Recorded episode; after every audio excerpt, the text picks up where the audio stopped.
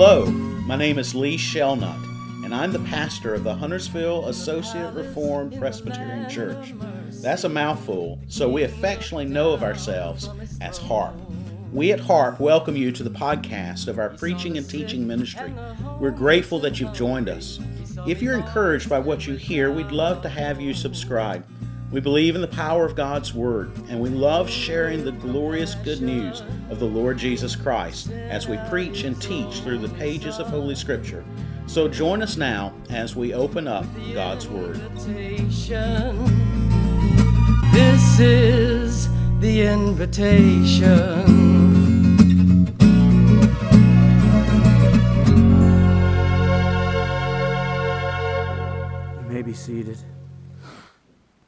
As you are, you might note two things. One, once again, I am not Pastor Lee. And two, Mark is not our text. We are turning this morning to Romans chapter 8. Romans chapter 8, we will take our reading from verse 18 through the end of the chapter.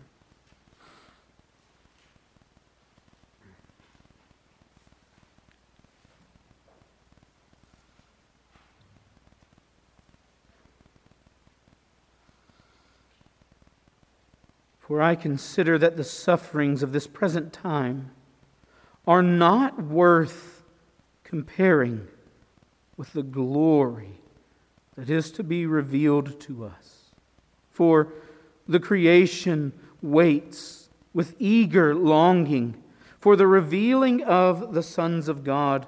For the creation was subjected to futility, not willingly but because of him who subjected it in hope that the creation itself will be set free from its bondage to corruption and obtain the freedom of the glory of the children of God. For we know that the whole creation has been groaning together in the pains of childbirth until now. And not only the creation, but we ourselves, who have the first fruits of the Spirit, groan inwardly as we wait eagerly for adoption as sons, the redemption of our bodies. For in this hope we were saved. Now, hope that is seen is not hope, for who hopes for what he sees? But if we hope for what we do not see, we wait for it with patience. Likewise, the Spirit helps us in our weakness. For we do not know what to pray for as we ought, but the Spirit Himself intercedes for us with groanings too deep for words. And He who searches hearts knows what is the mind of the Spirit, because the Spirit intercedes for the saints according to the will of God. And we know that for those who love God, all things work together for good. For those who are called according to his purpose. For those whom he foreknew, he also predestined to be conformed to the image of his Son, in order that he might be the firstfruits, firstborn among many brothers. And those whom he predestined, he also called. And those whom he also whom he called, he also justified. And those whom he justified, he also glorified. What then shall we say to these things? If God is for us, who can be against us? He who did not spare his own son, but gave him up for us all, how will he not also with him graciously give us all things? Who shall bring any charge against God's elect? It is God who justifies. Who is to condemn? Christ Jesus is the one who died. More than that, who was raised, who is at the right hand of God, who indeed is interceding for us. Who shall separate us from the love of Christ? Shall tribulation or distress or persecution? Or famine or nakedness or danger or sword? As it is written, For your sake we are being killed all the day long. We are regarded as sheep to be slaughtered. No, in all these things we are more than conquerors through him who loved us. For I am sure that neither death nor life, nor angels, nor rulers, nor things present, nor things to come, nor powers, nor height, nor depth, nor anything else in all creation will be able to separate us from the love of God in Christ Jesus our Lord. The Word of God for the people of God.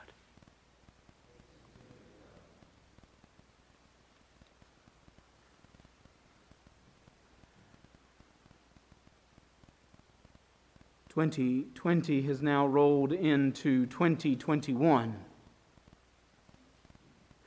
And the very glimmer of, of hope that most people have at the beginning and turn of the new year has been snuffed out. And I don't know where you stand, but the, the last year and some time has been pretty rough. We've been stretched this way and that. We've been pulled over here and over there. We've been pushed back and forth. We've rolled again and again. We've stood up, and another wave has come and knocked us down. All sorts of things have, have come to us. And for many of us, might find ourselves right right on the edge.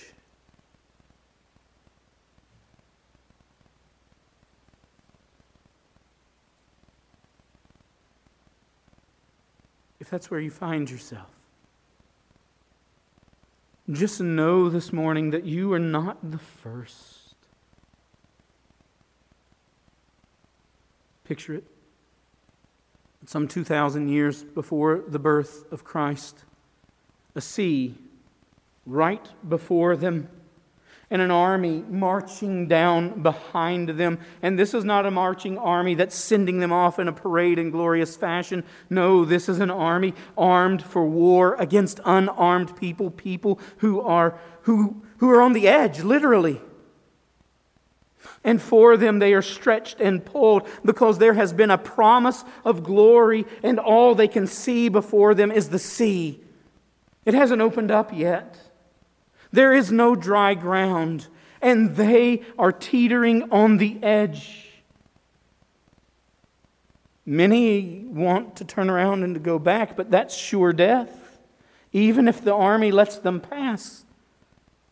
That's sure death, even if their bellies are filled and they have leeks in the pot and they have meat and they have everything they're going to grumble and complain about. That is certain death. But before them, there is no answer. It's only drowning to their eyes.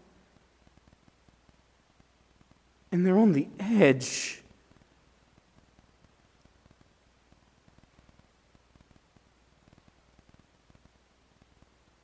And they don't know where to go.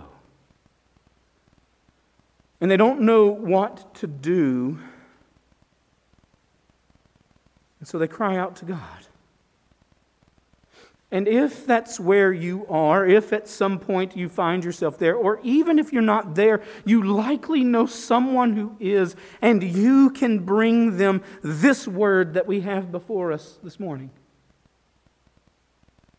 a word of hope, a word to encourage them, a word, a word to well, not send them back, but to push them forward, even though the sea before their eyes hasn't opened yet. We're in the last half of Romans 8.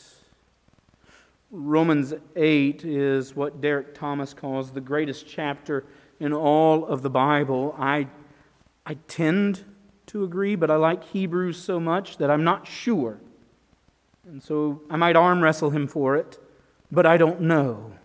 But it is certainly a text full, full of hope and full of the glory of God for those who are on the edge. Because chapter 8, where we are now, is talking about creation, it's talking about suffering, it's talking about a world subjected to futility, it's talking about groaning, it's talking about pain, it's talking about hurt.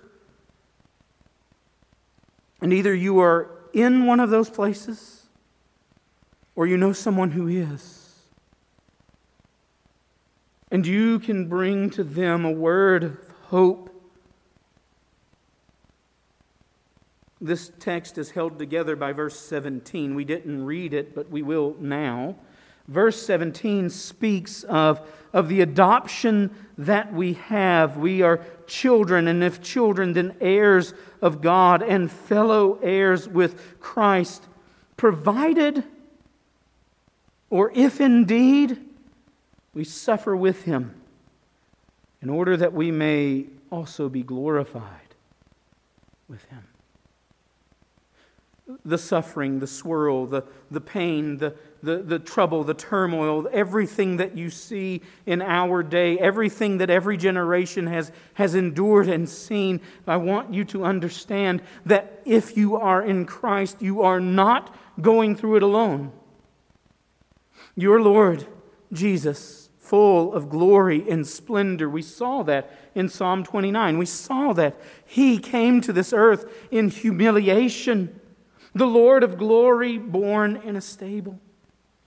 The, the Lord of glory who gave the law became subject to the law and endured what theology and your catechism calls humiliation. He suffered all the days of his life, his earthly pilgrimage. And so then, if indeed we suffer with him. We will be glorified with him. And so we have this link here between suffering and glory.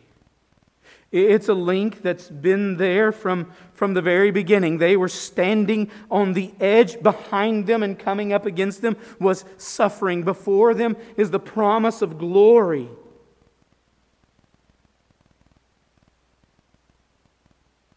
What do you do when you're on the edge? What, what do you do when you, when you don't know what to do?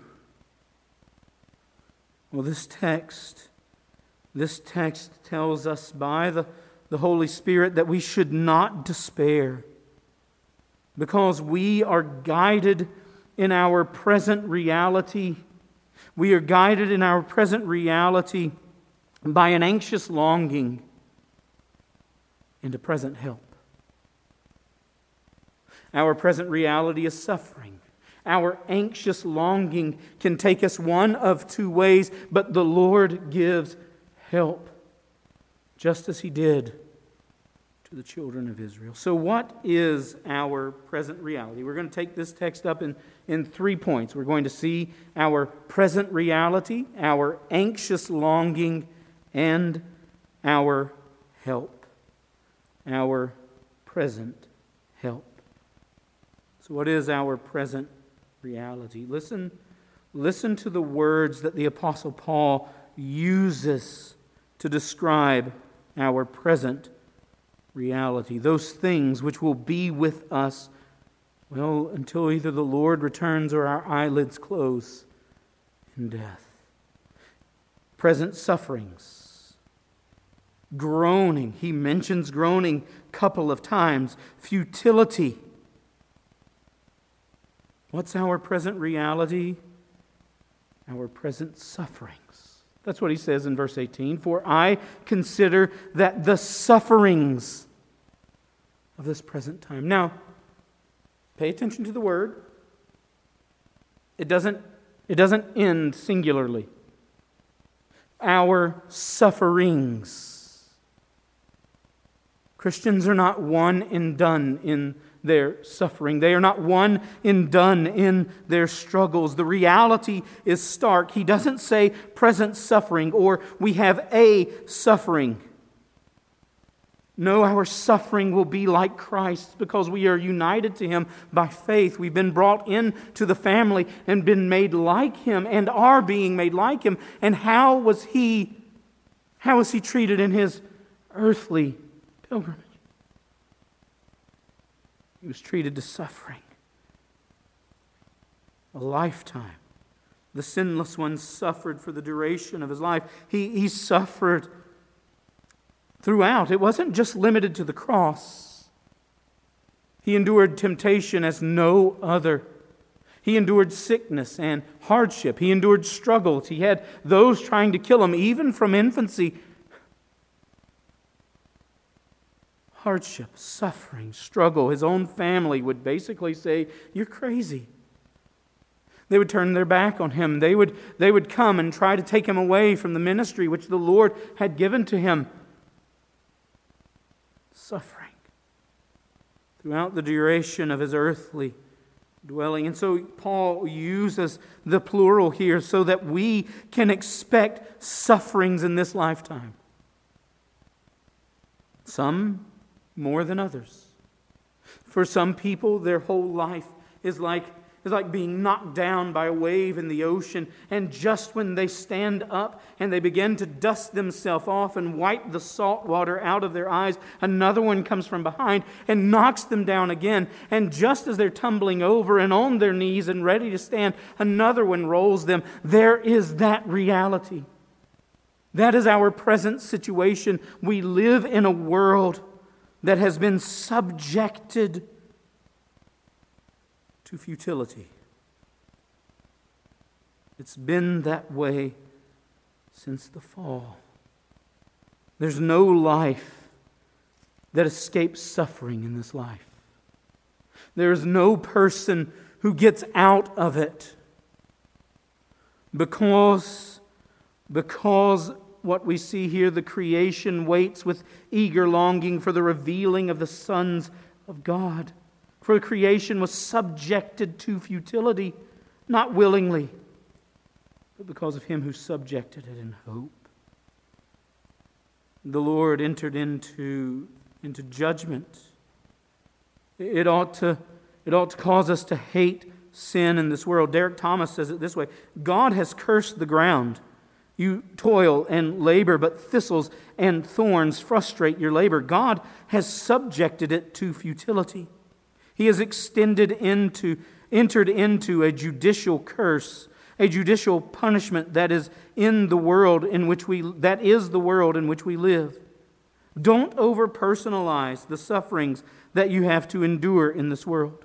Don't assume, as a matter of course, that every suffering is some kind of direct punishment on you. Yes, search your heart. Yes, let suffering humble you, but don't add to the pain. The whole creation groans. It is part of God's decree, and Christians, even the godliest Christians, suffer along with it. We suffer so much that Paul says all of creation groans. Not just creation, but Christians. Not only the creation, he says, but we ourselves. Is that your reality? Or do you at least know someone in this moment who is entering into that reality of suffering, of groaning? 2021 rolled through hard. Or 2020 rolled through hard. 2021 starting out the same way. It's enough to make us groan.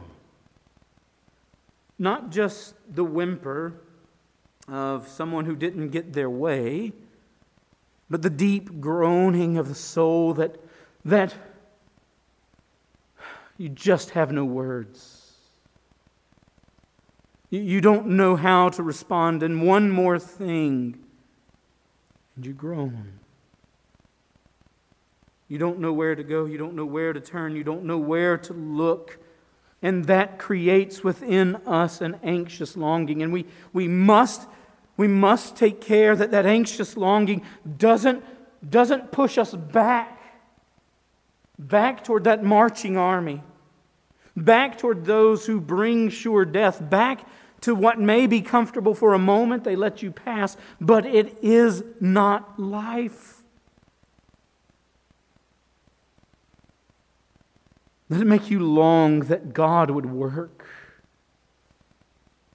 That's the picture. That's the anxious longing here that we have. Our, our anxious longing as we groan with sufferings, as we struggle with sin and turmoil, hurt, and we come near despair, or we enter into despair, or we say with the psalmist that darkness is my only friend. Maybe that's where you are.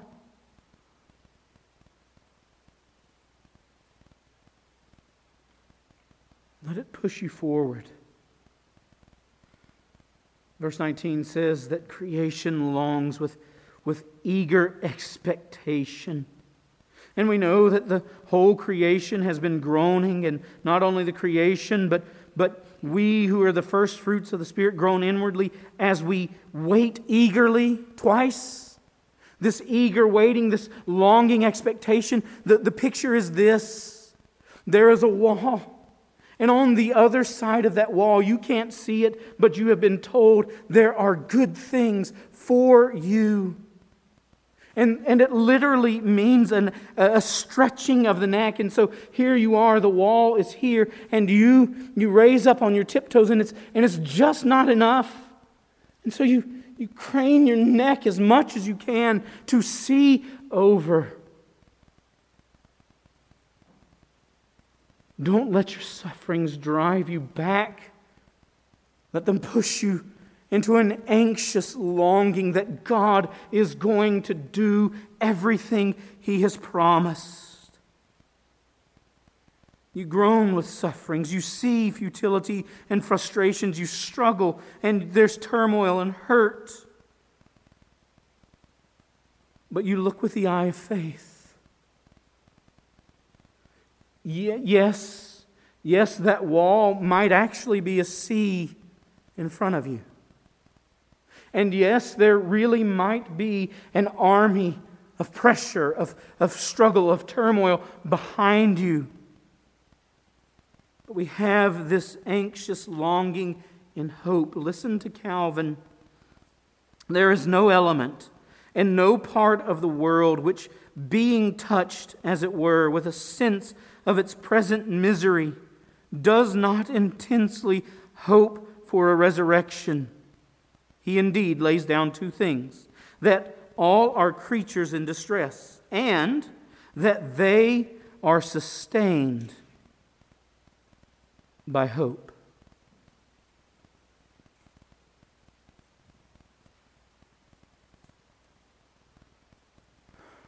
We, we have a hope that's set before us that will be brought to us, even in the face of misery and agony and pain. And we have that hope because, well, in the midst of our suffering, in the midst of our struggles, in the midst of our trials, He has not left us to ourselves. He's given us a present help. You, you caught it, I know, when we read. But look at verse 26. Likewise, the Spirit helps us in our weakness. For we do not know what to pray for as we ought, but the Spirit Himself intercedes for us with groanings too deep for words. One of the greatest helps in this life is the Holy Spirit. We, we have the means of grace. He takes them and applies them to us. And the reality is, as we read this, we, we take help from the Spirit praying for us because He says to us that we often groan inwardly. We don't even know what to pray. And so, as one old Puritan says, the, the Lord knows every word in a tear. We, we come to Him. We don't even know what to say in the face of what we're seeing, in the light of the circumstances that we are, we're having before us, in light of the struggles and the trouble and the trial. Maybe it's a diagnosis. Maybe it's financial hardship. Maybe it's the loss of a loved one and we have nothing which we can bring but a tear, the Lord knows. And the Spirit takes that tear and perfects it as a prayer and offers it up for us. We're not the ones praying, He's doing the heavy lifting. Take hope, take courage. You have help by the Spirit. We have help, a very real and present help, because sometimes praying is hard. Yes, yes, I'm a pastor. Yes, praying is hard. Because we do get rolled and we do get beat up and we do stagger and limp and lisp. But the Spirit is given to help, He's interceding for you bringing them to Christ, who, as we see in this glorious passage, not only is the Spirit praying for us, Christ is interceding for us. McCheyne said if, if we could hear Christ praying for us in the next room, we would take courage. But distance doesn't matter. He is praying for you. And so you have help. When you are on the edge and you you are about to fall off on one side of the other or the other, you don't know where it's going to take you into despair or into a better hope. Christ is praying. The Spirit is praying for you. Only, not only is the the help of the Spirit and of Christ praying, you have, you have the purpose of God.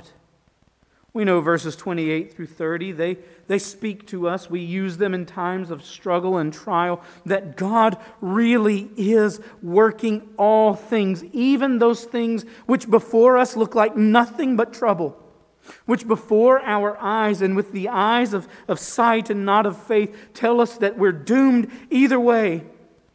If I follow the Lord, I'm going to drown in the sea. If I, if I turn away from him, I'm going to be slaughtered by this army. No, no, the Lord really is working something out. He has a purpose in this. We're not nihilists. We don't say that everything is meaningless. No. No, this world has been created, and it's such a glorious purpose that that one moment in heaven will eradicate every suffering and pain that we've ever had before us. Every loss, every grief, every tear, every trial, every hardship.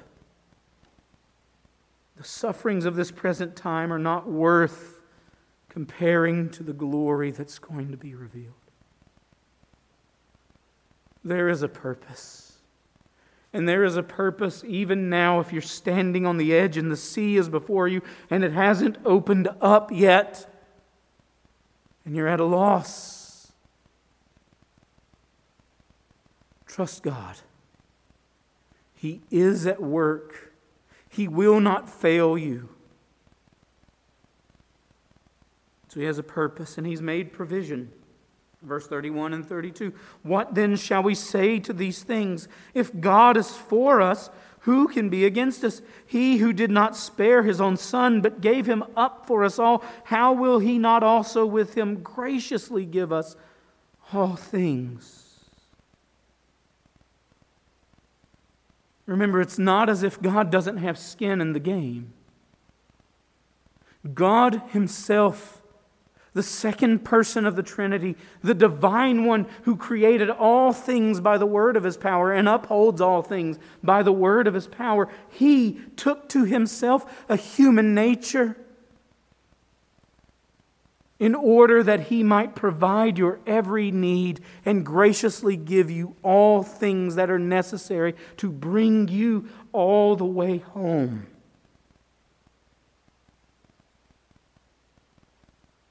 Your Lord Jesus did that willingly. He wasn't under compulsion, He did it. He did it because He wants to. And the Father sent him because he wants to, because they love us. And the Spirit comes and applies this redemption to us because God loves. He's made this provision. He didn't spare his own son, and his son suffered continually, not in blips. We think, oftentimes, we read the, the temptation of Christ and we think, okay, that's good. He was tempted there, he succeeded. No. No, with each breath he drew in, with each, with each step he took, he faced suffering. In every moment of his earthly walking. And he did it so that we might see his love that His love is great even in our pain. Even as we look ahead and before us is only sea and behind us is only army. We also have as our help the promise of God. And what is that promise? The promise is that as you or someone you love, you walk up to it and you you are standing there on the edge and you are about to collapse. You are about to lose heart. You may be even about to lose faith. You may be even about to turn and walk back and say, They can do with me what they will. It's not worth it. I don't want to go forward into that. If that's where you are, there is a promise that is for you. That it might push you on, that it might help you in your longing that you won't do that because that is sure death.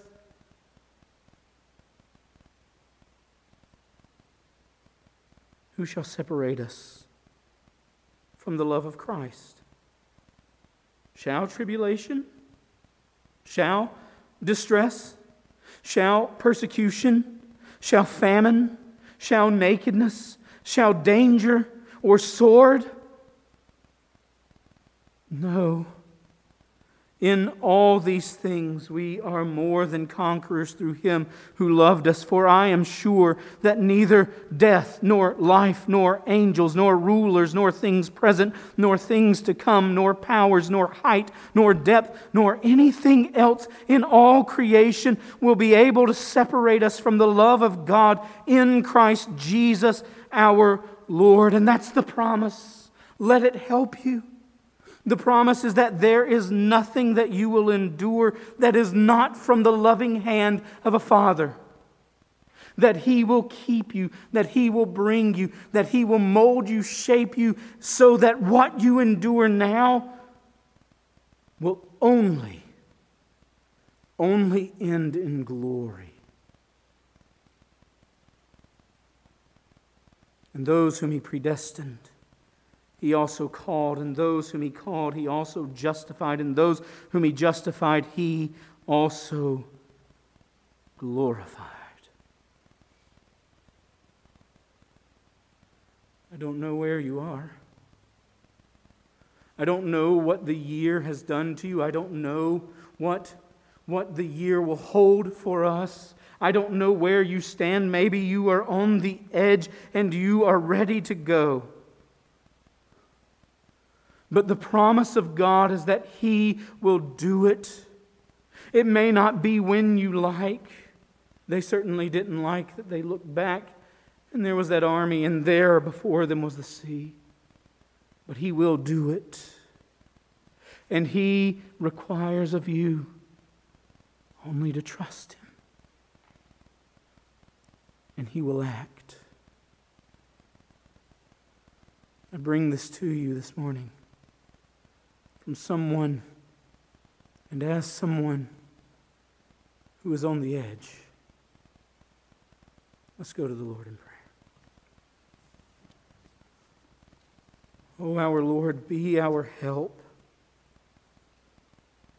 Oh God, give to us your mercy and act before our very eyes. For if you don't do it, we are done for. We ask this in Jesus' name. Amen.